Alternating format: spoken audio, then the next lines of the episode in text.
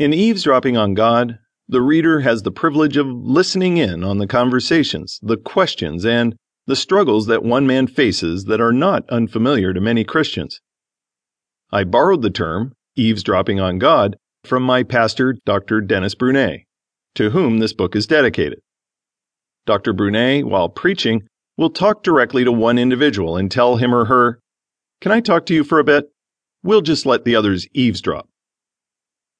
Book 6, Windows to Wisdom, shares biblical treasures of wisdom nuggets. Each devotional is a treasure nugget because the Bible tells us, Happy is the man who finds wisdom and the man who gains understanding.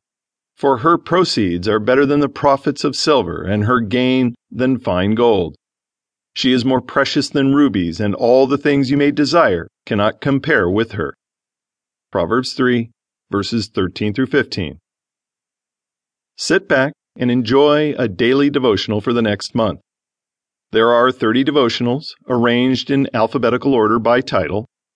Although these words are from one man's life, you'll be amazed and blessed by their application to your everyday life.